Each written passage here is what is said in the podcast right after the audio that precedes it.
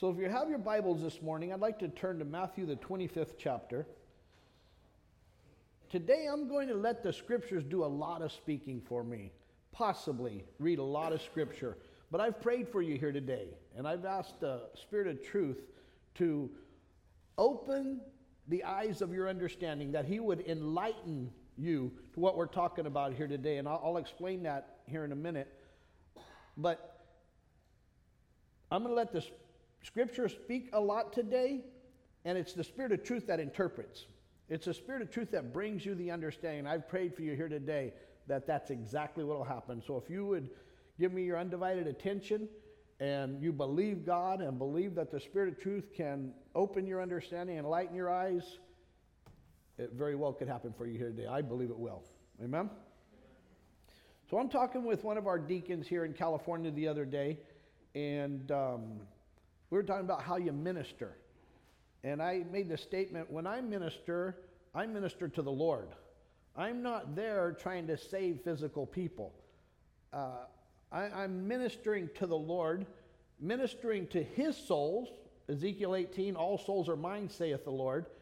And I got a text back, and I appreciate the honesty in it and uh, uh, the humility. But this deacon said to me, how do you minister to Jesus? And it provoked me. I knew how I was going to answer it. It's a good question, Hummerl. I knew how I was going to answer it, and I already knew, you know, scripture. What you say with the scripture, but as I began to meditate in it, the thought just grew and grew and grew, and I thought, I'm gonna I'm gonna share this with the congregation. I think this is a, a great thing. So between you and the Lord, we're not gonna be able to get all of your answers, but as I get ready to teach us, just answer that honestly in your heart to God. And I believe that as you listen here today, there'll be a lot of things added to you in that. Fair enough? So as far as myself, I'll just put that out there first, and then we'll go to the scriptures. I minister to the Lord um, when God gives me something. I don't I don't care if it's a uh, a word of the Lord, if it's a dream, if it's a vision, uh, if something in fellowship, a thought comes from God. I take what God gives me, and I, with the best of my ability, I am obedient, diligent, and fervent to give myself over to that, and in that obedience, that ministers ministers to Jesus. He sees that. And of course, to love the Lord thy God, when I love God with my whole heart, Jesus knows that. He sees that, and that ministers to Him. So you also got to know that He sees when you're loving something else beside Him. He sees when you're being uh, lackadaisical or you're not being diligent and fervent. But for me, I take anything and everything the Lord gives me. And in obedience and fervency, I look to minister that back unto Him. And I know that uh, it does minister to the Lord. Now, in Matthew twenty-five, there's three main parables here. In well, three parables. In the first one, it starts off as the parable of the ten virgins. How many remember reading the ten virgins? They all had a lamp, only five had oil. You get a chance, you can read all of these uh, scripture references if you want to. The second parable is the parable of the, of the talents. Uh, one servant got one, another servant got two, and another one got five. And uh, the third one, in my Bible software, it says the final judgment. But this is the one where in this parable of the separating of the sheep and the goats, Jesus teaches you and shows you how to minister to Him. We'll cover that. But something really neat about Matthew here and the way this is set up. If you look at the parable and read through the parable of the ten virgins, you know, you could do like we were taught to do years ago, and you could take all these words and you could use the terminology, I'm letting the Bible interpret the Bible, uh, which is not true. It's the Spirit of Truth. All interpretations belong to God. It's the Spirit of Truth that interprets uh, the Bible. Jesus is the author and finisher of our faith. All Scripture is given by inspiration of God. So when you're looking at interpreting, the Spirit interprets the Bible. If you just try to do it on your own, we have seen what takes place when that happens. People get scattered. They get lost. They get puffed up in their mind with knowledge, and I, I have seen many times what they're calling the Word of God, what they're saying is wisdom. I'll be nice, it's garbage. It's not what they're saying it is. But if the Spirit of God, the Spirit of truth interprets for you, that's spot on.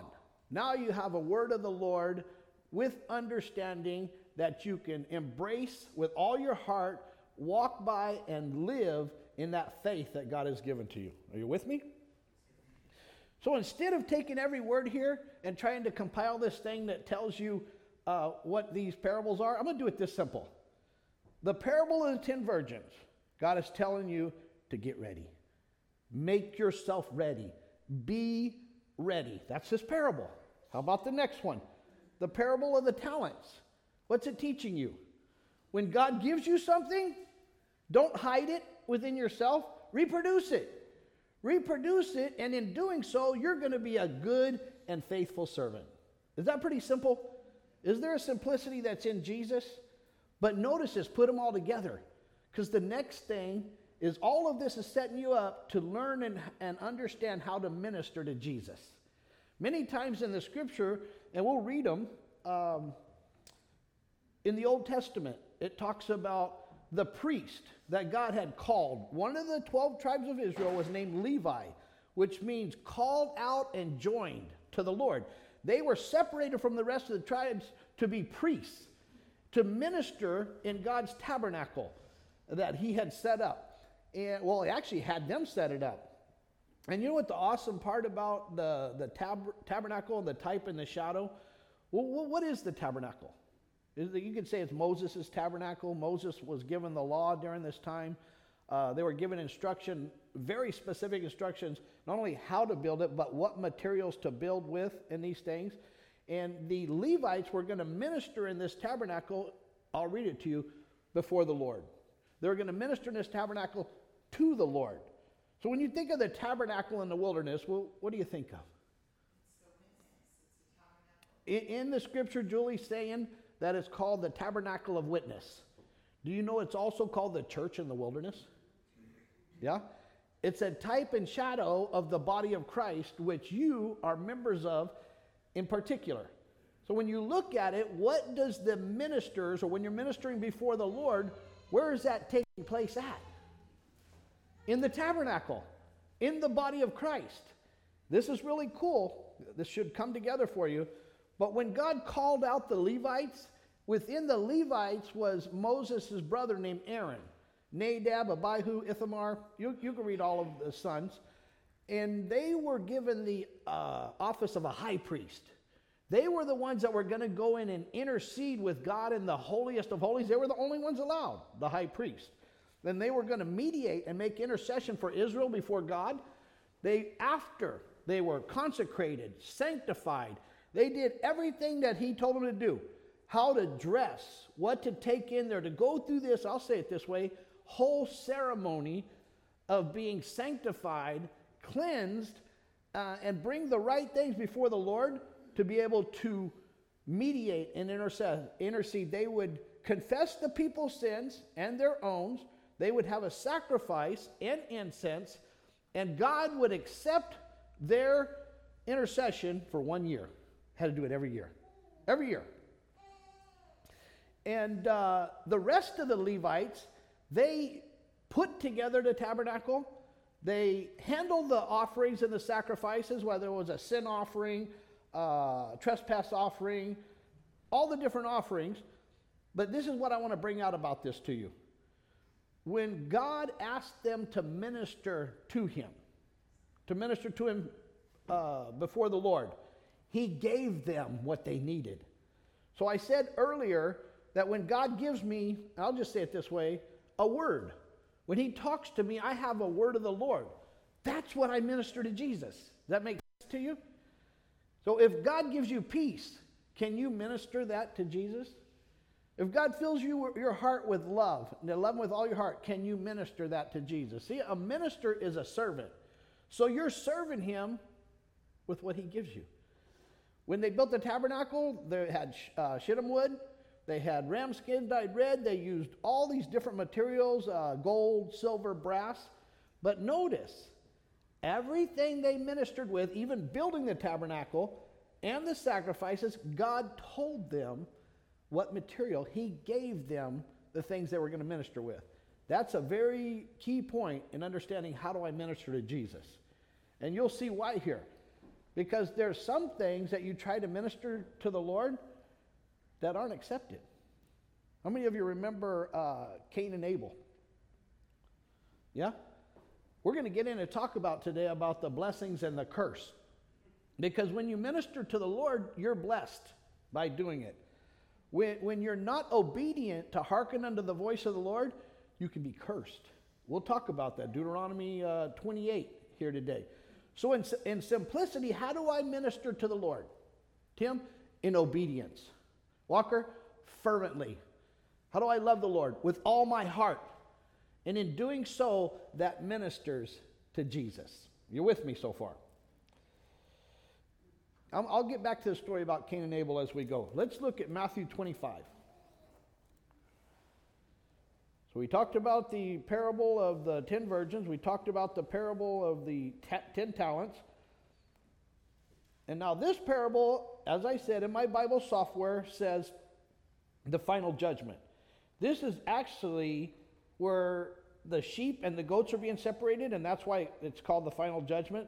But this parable shows you very plainly how to minister to Jesus. I'm going to read a little bit in verse uh, thirty-one.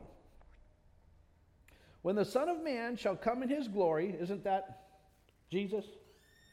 When the Son of Man shall come in his glory and all the holy angels with him, then shall he sit upon the throne of his glory. And before him shall be gathered all nations, and he shall separate them one from another, as a shepherd divideth his sheep from the goats. Interesting, we just taught on the Good Shepherd, didn't we?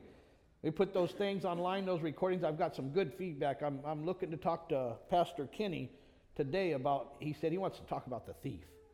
And so we should have a real good conversation today. Uh, so the, the shepherd, and it is the Good Shepherd, he divides the sheep from the goats. He shall set the sheep on his right hand, but the goats on the left. Then shall the king say unto them on his right hand, Come ye, blessed of my Father, inherit the kingdom prepared for, for you from the foundation of the world. Now this is very important, because there's a kingdom prepared for you. There was a kingdom prepared here. How do I get that kingdom? How do I inherit it? I'm glad you asked. We're going to answer it right here. And I'll tell you how. By being blessed. Well, how do you get blessed? By ministering to Jesus. You're with me? And here's, here's where he goes into it. Verse thirty-five. For I was and hungered, and you gave me meat. I was thirsty, and you gave me drink. I was a stranger, and you took me in. Naked, and you clothed me. I was sick, and ye visited me. I was in prison, and ye came unto me. Then shall the righteous answer him, saying, Lord, when saw we thee a hungered and fed thee, or thirsty and gave thee drink? When saw we saw thee a stranger and took thee in, or naked and clothed thee? Or when saw we thee sick or in prison and came unto thee? Quick note, they didn't know. Some of you don't know that you have ministered to Jesus.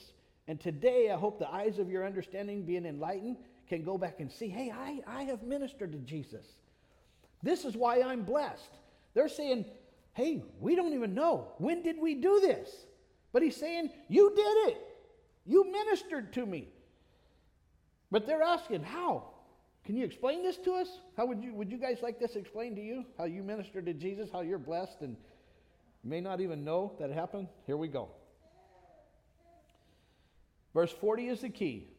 And the king shall answer and say unto them, Verily I say unto you, inasmuch as ye have done it unto the unto one of the least of these my brethren, ye have done it unto me. Did you hear that? Now from this portion of Scripture, this is why a lot of people try to help people in this physical world. We set up uh, prison ministries. We set up food banks to feed the hungry. To, to do all these things that Jesus said there, but I want to point you to, to what he said and, and make this a spiritual application. Those things are good. I'm glad we do that. We do a lot of that.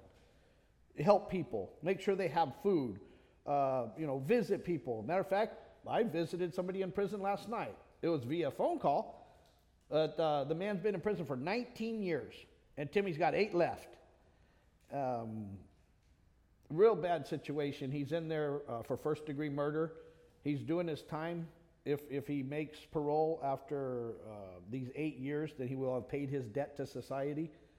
You know, I'm sure you can uh, all have your own opinions on how that works or whatever. But what we're doing is ministering the Word of God to him. I've set up a group of people, which uh, Tim is one of them, and um, Brad, all men. You might not like my judgment, but I'm sorry. The, the women aren't calling and talking on the phone. I know what I'm doing, okay? So we have men minister to him. He's the most thankful person that you've ever seen. I mean, can you imagine being locked up for twenty-seven years, Nicole? And most of the time, you're in a cell for twenty-three hours out of the day. Mike, he'll call on the phone, and it literally sounds like the description of how people sell he- uh, say hell is. Those guys are in different uh, story cells screaming at the top of their lungs, yelling, cussing, and you're there having to listen to this twenty-four seven. But God has given this man peace. Through the ministry, through this ministry, through Jesus Christ, has helped him have peace and making it through this thing, Mike. When this, he told me he's going to testify about this. Before he got in this trouble, Christy and I, he, he was a carny. You guys know what a carny is? These carnivals that go around? There's somebody that works at one of those. He was doing that. He was on drugs and just a bad life. It was terrible going on. Heroin, a bunch of different things. He told me last night, Chris, you and I felt the desire, the need to go visit him. This is John Knuckles. This whole church started in Chicago with uh, John Knuckles Senior, who then gave the church over to Jeff Whedon, who then gave the church over basically to all of us as minister, uh, the seven elders that you know, and got, well, actually he gave it to me. He made me senior pastor and uh, C E O of the company. And then, you know what we did? We gave it to Jesus. And Jesus set it up. With seven elders and all the deacons and all the ministry you see right now, we followed Jesus and let him. It's his church. I don't want no part of running it. I, I, I want to serve. I want to serve him in his church and be obedient and minister to him in all things. Uh, but John Knuckles Junior was at a carnival, and uh, Christy and I went to see him. You know why we went to tell him? You need to be back in church. We, we've served God with you. This is no life for you. You need to come to church. He told me that um, before we showed up there, he'd already made up his mind he was going to kill himself. We didn't know that, Chris. I didn't know it till last night. But he said he's going to testify one day, Tim. He'd already made up his mind he's going to kill himself. And uh, the Lord ministered to him. So the soul that God is after, all souls are mine, saith the Lord. The soul that God is after, that is in you. I'll say it that way. That was in John. We went and ministered to that soul, which is Jesus. He didn't immediately turn, and he got into an altercation with a guy that was a uh, major alcoholic. And they'd already fought before. This guy had got the best of him before. This time when they started to fight, John made the mistake of grabbing a rubber mallet. And here's an even bigger mistake. He said, and he used explicit language, I'm going to blank kill you. People heard that. He hit the guy in the knee. The guy went down. He hit him on the head. thirty days later, the guy died of seizures. He was an alcoholic. And, you know, only God knows. Most people uh, very close to John believe it was from the alcohol, not the hit on the head. Nevertheless, nevertheless, he got for that judge, Mike, and the judge said, I'm going to make an example of you. First degree murder. twenty-seven years, life sentence. Now, I said all that because we take these scriptures as, you know, we have a prison ministry. And we do visit people in prison, don't we, Tim? With the word of the Lord. John is another. Actually, I talked, I visited two people in prison. Last night, I got another phone call uh, from another individual, and um, We speak the word of the Lord to them, don't we, Tim? We answer their questions. We pray for them. But here in verse forty, did you see what Jesus said? And the king shall answer and say unto them, Verily I say unto you, inasmuch as you've done it unto one of the least of these my brethren, he said, you've done it unto me. So who's the brethren of the Lord? Who is it? Is that the souls that are in God? Is that the souls like Adam and his generation that have fallen? See, Jesus made a statement. He said, I've come to seek and save that which was lost. Did Adam fall? Is there many examples? Actually, every one of them except Jesus. The Bible tells us that all have sinned and fallen short of the glory of God. The scripture teaches this is the salvation of the Lord. He is getting back to him what was lost in him. Now you say, well, what part do I have in this? You have a conscience and a perception of God, don't you? So as a physical person, you get to be conscious and perceive God's work, what he's doing, when he's bringing salvation to his souls. The brethren, you know, if you go back, well, the brethren, who is it? Was it Israel? Were those his brothers? Yeah. Then he said in John uh, ten, we've just recently talked about this, those are my sheep, but I got another fold I need to bring in. Who would that be, Jennifer? And Gentile. There, if you're circumcised in your heart in the spirit letter, then are you in the family of God? You sure are. In Matthew twelve, you can look at this yourself. There was a day when they brought, they said, your mother and your brethren are without. They come to talk to you. And Jesus said, who is my mother? Who is my brother? And who is my sister? What did they say? They that do the will of my Father, the same is my mother, my brother, my sister. So what I'm saying to you is, if you do the will of God, are you, is that who being ministered to? Are those thoughts in you, are those the souls that have fallen, that need to have truth, and the Word of God come and redeem? It's the salvation of the Lord. You know, it's funny, years ago, but well, we talk a lot about Deuteronomy thirteen in verse six. And there's a great warning there that there are divisions of your soul. I like to say it that way because God's divided it out. There are divisions of your soul that could lead, lead you astray to go serve other gods.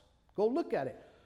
He said, the, the brother, the friend, the daughter, the wife, and who else?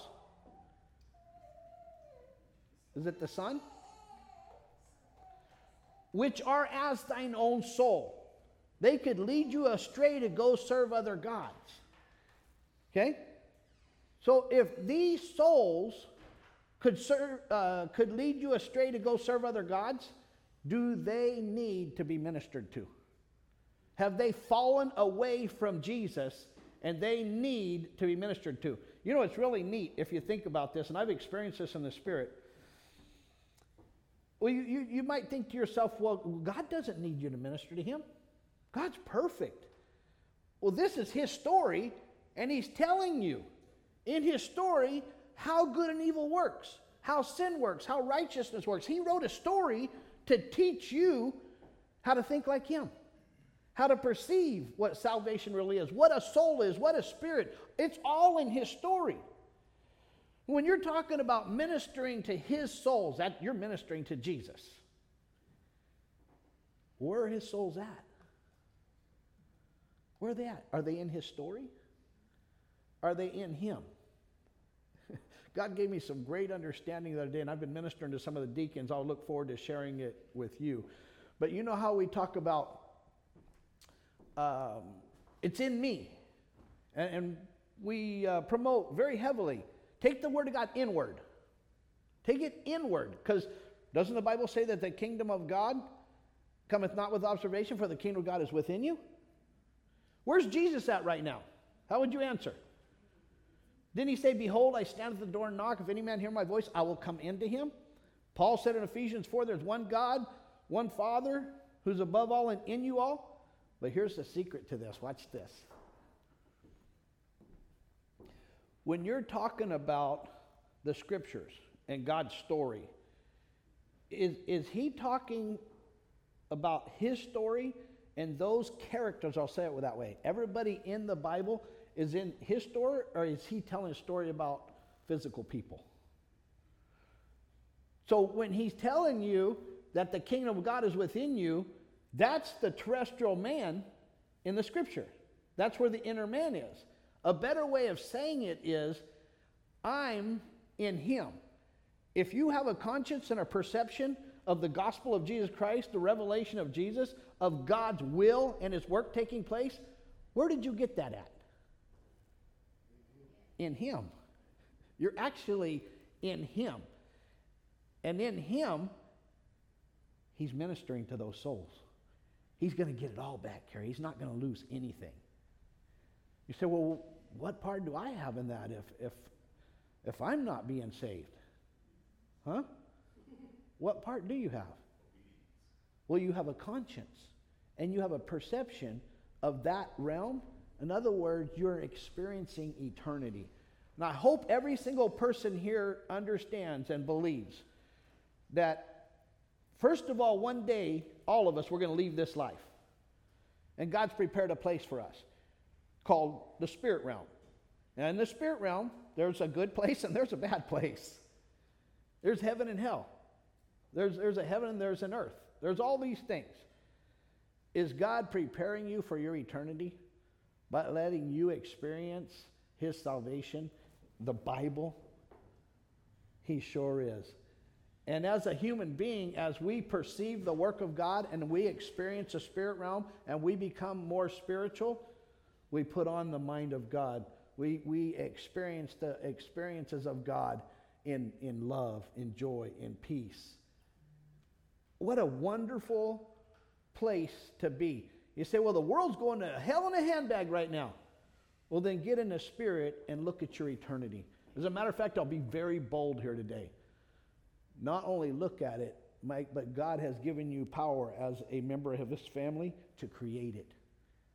God's the creator. You're his offspring. You don't realize how much power God's put in your hands. Have you ever thought negatively and said negative things to somebody and created horrible things in there? Some parents do that to their children. Some husbands do that to their wives. Some wives do that to their husbands. So you can testify to me that you've done it in unrighteousness. Now you need to testify to me that you believe the word of the Lord here today, that you believe me, and you can create righteousness, peace, and joy. And listen, I'm going to say it very carefully, in the Holy Ghost. This work of God is so much bigger than just a Christian ideology. It comes down to being able to experience God, putting on the mind of Christ, and letting God share his story with you. sixty-six books, Genesis to Revelation. Mike, that's why it was so awesome in Yuma when God gave you that understanding. Mike said the Bible is what? It's his story. It's the story of Christ from beginning to end. When Mike said that, I was so excited that God gave that to him. When he received that, that ministered to Jesus. Are you with me? See how much time we got left here. In that you've done it unto the least of these, my brethren, you've done it unto me. Who is my mother? Who is my brother? Who is my sister? They that do the will of my Father which is in heaven. You know, years ago, um, when Jeff was in charge, and we did, quote unquote, the is-ases, let the Bible interpret the Bible, there's a scripture in Proverbs that says, I will say unto wisdom, thou art my sister, and I will call understanding thy kinswoman. So when you'd have a dream, and you'd tell it to Jeff, if your sister was in it, he interpreted that as wisdom. If you um, had a dream with your mother in it, he interpreted it as understanding. And if you look at the different aspects of the soul, aspects, I like to say division, it's going to take a little while to, to fix those words there. But um, if you look at the, the division of the souls in Deuteronomy thirteen, there's two male and two female and one that could go either way, right? So you say, well, I don't have a sister, or I, I don't have a, a brother. I don't have a son, or I don't have a daughter. Do you got a friend? See, God's going to get it one way or another. and if you look at in the story of God, I'll give you a couple examples real quick, because we're talking about these souls. There's a friend that sticks closer than a brother. I'm giving you the divisions of the soul, the friend. And you know what? It's more than that. David said, my soul is even as a weaned child. Is that child weaned yet? But he's saying, this is how you see a division of my soul. You'll see it as a weaned child. And I started the scriptures with wisdom and sister and understanding. Jeff used to say that was, um, you know, wisdom, a representative. I say they're divisions of the soul. Every single, if you want to say character, individual in the Bible, whether male or female, is a division of the soul. And when you look at God's, they're his souls. He's getting them back. You say, well, and I get to experience this? Yes, you do. So when you're experiencing God and God showing you sin, watch this. You, you never have to experience condemnation ever again. Fear or any of these things. Why? Because you can understand them. When, when God's teaching you about sin, who sinned from the beginning? Did it say Christy Heron sinned? This is First John three and eight. Who sinned from the beginning? The devil sinned from the beginning. It was the devil sinned from the beginning. So when God's teaching you about sin, how does he teach it in his so- story? Here's how Lucifer fell. Here's how Adam fell. Huh? Bringing in another will, saying, I will. And, and if you understand God is teaching you spiritual things and his story, the revelation of Jesus Christ, you will never, ever again say, I'm the one that sinned. I'm the one that's condemned. Is it that? Do you, are you following with me? Because he's letting you partake of spiritual things. He's letting you partake of his story. Now, here's the deal. Like I said already, we use this terminology. We'll continue to do it because how the Bible's written. God wrote the Bible in a mystery. He's hid it from all humanity. And then you know what he does, Mike? He comes to you and says, I've chosen you to understand what I've written. That's why when the disciples went to him and asked him, why do you speak in parables? Well, unto you it's given. Well, what about the multitude? Unto them it's not given. So you look at the Bible, it's written in a parable, it's written in a, minis- uh, a mystery, and the only way you understand it, Mike, is when God gives it to you. So really, in the Bible it talks about, and we always say this, uh, all this is in me, the kingdom of heaven is in me. But in reality, when you're in God, that's where it's at. In other words, you understand and you experience all these things in him. We'll talk more about that. Any questions at this point? Carrie. So the multitude, can they um, give fruit back if they're not given the understanding, Brian? Go and read it in Matthew thirteen. She said, can the multitude give fruit back? He said, uh, unto you it's given. It's not given to them, lest at any time they hear with their ear, understand with their heart, you know, uh, be converted and I should heal them. Go read it because I didn't say it exactly right. But yeah, absolutely. But at that time, Carrie, he's talking to his disciples. Who is he there for at that time? The twelve. The twelve. And Judas is going to be replaced with Paul. He even told his disciples, when you go preach, you only go to the lost sheep of the house of Israel. Because it wasn't even given to the Gentiles yet. That came in with the Apostle Peter and ultimately was done by the Apostle Paul. So you got to understand those things. Do you have any other questions? Sharon. You were talking uh, on Wednesday about being in the prison of your mind. I never thought about that before. Um, on Wednesday night you were teaching and you had uh, brought up the illustration of being in prison. Right. As the prison of being as a prison in your mind. Well, it's funny because I had told you about this prison that uh, John Knuckles was in in Illinois. He was in Pontiac. I forget where he's at right now. Dansville. One more time. I think he's in Dansville. Dansville. Those are physical prisons, right? But what about the captivity of your mind? This is what Sharon's talking about. Has anybody ever been in a fear that affects your mind? It actually affects your whole body, or condemnation, or any of those things. Those are captivities. They're, you're just not in prison, in a physical prison. So interesting enough, even though John is in a physical prison, he could be out of captivity in his mind because of the ministry of Jesus Christ. or vice versa. You may never went to jail in your life. You may never have even committed a crime.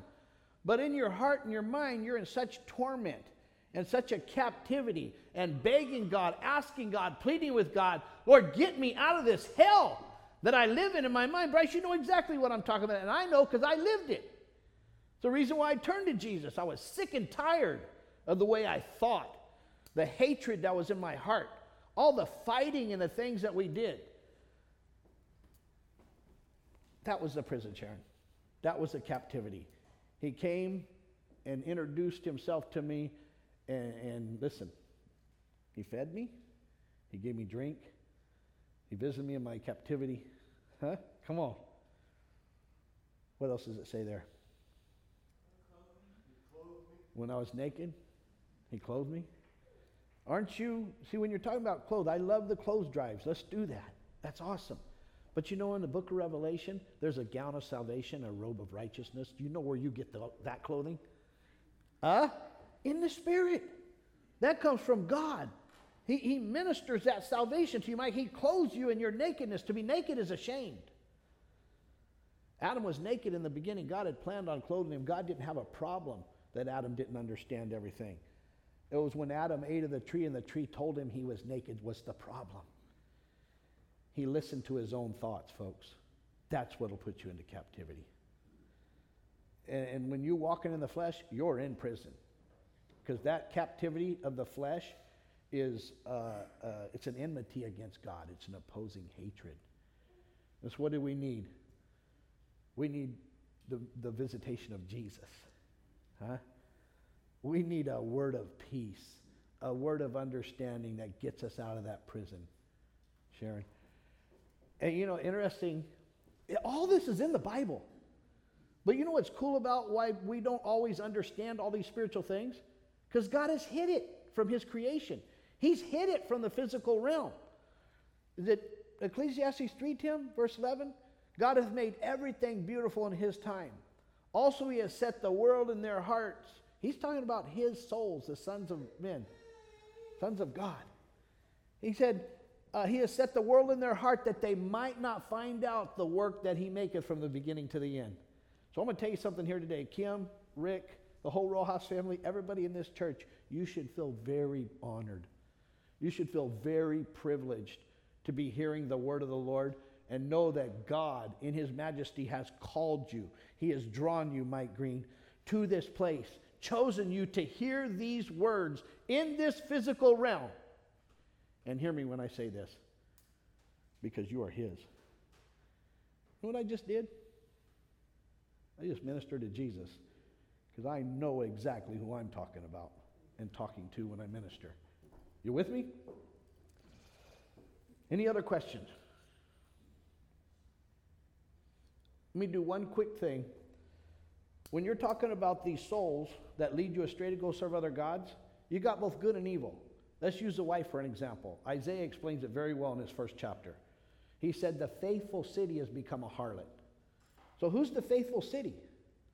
Look in the book of Revelation. It's the Lamb's bride. It's New Jerusalem. It's a city sent down from heaven, adorned as a bride for her husband. But in the story of God, something happened, Carrie.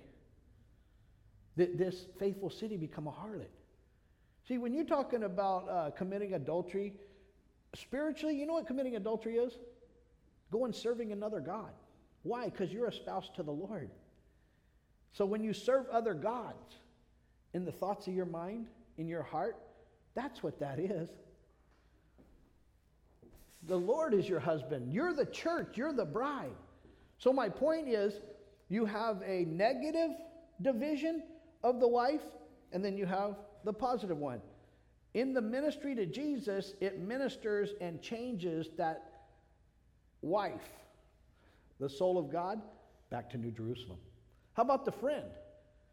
David said, and Jesus fulfilled it with Judas Iscariot, my own familiar friend has lifted up his heel against me. There's a friend that's against you. But is there a friend that sticks closer than a brother? Are you with me in, in understanding these things? That's the wife. That's the friend. What about the son? Is there a son of perdition?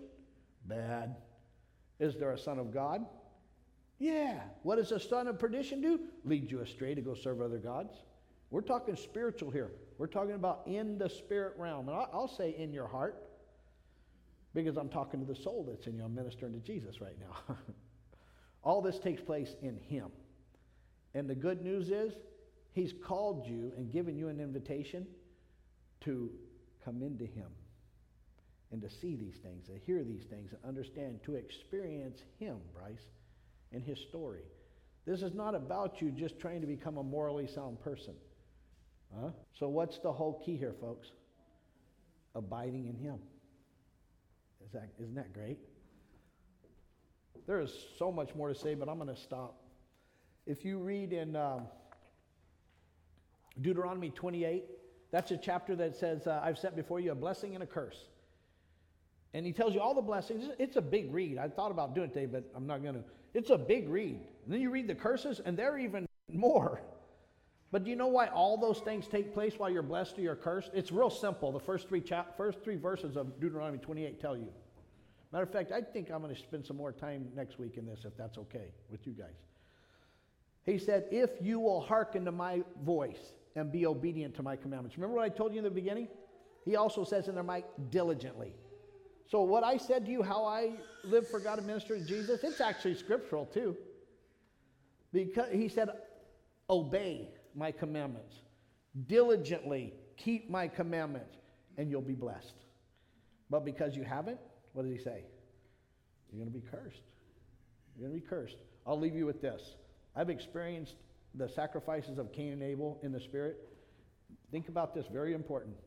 God told both Cain and Abel what to bring for a sacrifice. He told Cain, go get your sacrifice from your brother. Your brother has the right sacrifice. He told him what to bring. You know what Cain said in his mind? I got a better sacrifice. My sacrifice is so much superior than my brother's Abel. Not only will God appreciate it more than Abel's sacrifice, Mike, he said in himself, God cannot reject it. It is so much more superior, God. And this is why when you look into Scripture, God went to Cain and his countenance had fell and he was wroth against God. He just was so mad at God that God wouldn't accept what, you know what Abel said in his mind? As soon as God asked for the sacrifice, he said, I will do what the Lord has told me to do and I will be blessed. It was that simple. Cain said, I got something better. In other words, you know what he's saying? I'm above God. And I'm going to show God that I got it. What happened to Cain? He was cursed. There was a mark put on him. This is not that hard, folks. Be obedient to the voice of God. You will be blessed. You will minister to Jesus. Have I done okay today to answer that question? Any question before we go? This is still burning my heart. I think we're in a Maybe I'll let Tim McHenry say about ten minutes or something next week, and I'll get back up here. Does that sound okay? Okay, I appreciate you guys. Love you. Uh, pray one for another, and um, be blessed. God bless you.